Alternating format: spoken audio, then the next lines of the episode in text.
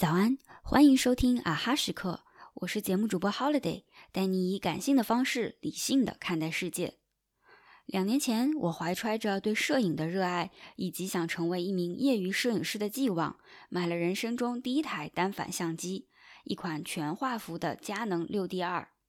和现在几乎人手一台的各种扫街神器、自拍神器不同，这是一部大块头的专业相机。光是机身加上镜头就有几斤的重量，每次挂在脖子上，颈椎都感受到了不小的压力。更不必提每次出门都要配上专门的相机包、更大的电池和充电器等基础设备。或许因为是新手，也因为相机对我来说并不便宜。每次用它，都让我感受到了拍照的仪式感。在户外拍摄要小心翼翼，以最緊要係保住嘅相机为宗旨。回家以后要仔细清洁，注意防潮，还要防猫，好好存放。后来你大概想得到，我使用它的频率慢慢降低。随着越来越多微单的流行，我开始追求更轻便，甚至随手就能拍的拍照体验。也正因为它们没有那么贵，使用起来反而更得心应手。最后，我把那台才使用一年的大块头，连带着许多相关的器材，全部闲鱼了。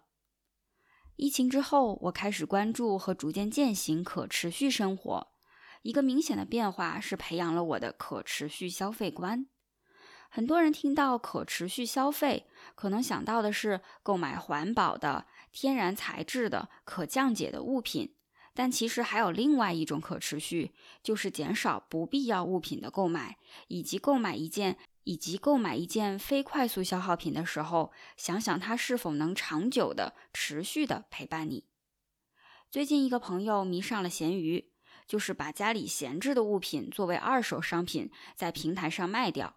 他说已经通过闲鱼回血了几千块钱，家里东西少了很多，但是生活的更自在了。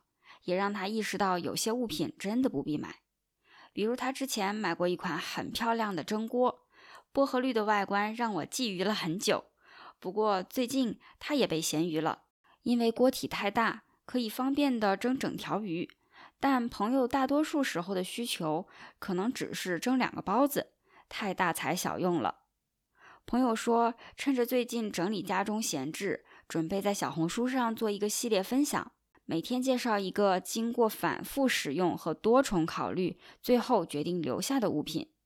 我受他的启发，突然想到一个省钱的好方法，就是买东西之前先想想它的归宿。比如一件看起来样式不错，但材质不好打理的衣服，它的归宿很可能是因为清洁太麻烦而被束之高阁，买完之后也穿不了几次，最后在整理的时候忍痛咸鱼。想到它最终是这样的结局，在决定要不要买的时候就不必纠结，因为我们已经很清楚答案。很多时候，我们无法存下钱或者冲动消费，都是因为我们只看到它当下能带给我们的愉悦。一件衣服在试衣间试穿的时候固然好看，于是买买买。可如果考虑到清洗、存放已有的同类，再想到它最终可能被咸鱼的归宿。或许就能暂时冷静下来，做出更合理的选择。当然，这也不是让所有人都减少消费或者不消费。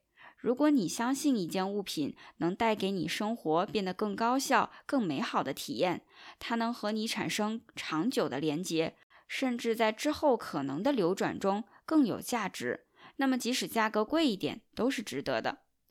所以，你觉得这是消费降级？还是另一种角度的消费升级呢？好啦，今天的节目就到这里，啊哈时刻感谢你的收听，我们明早见。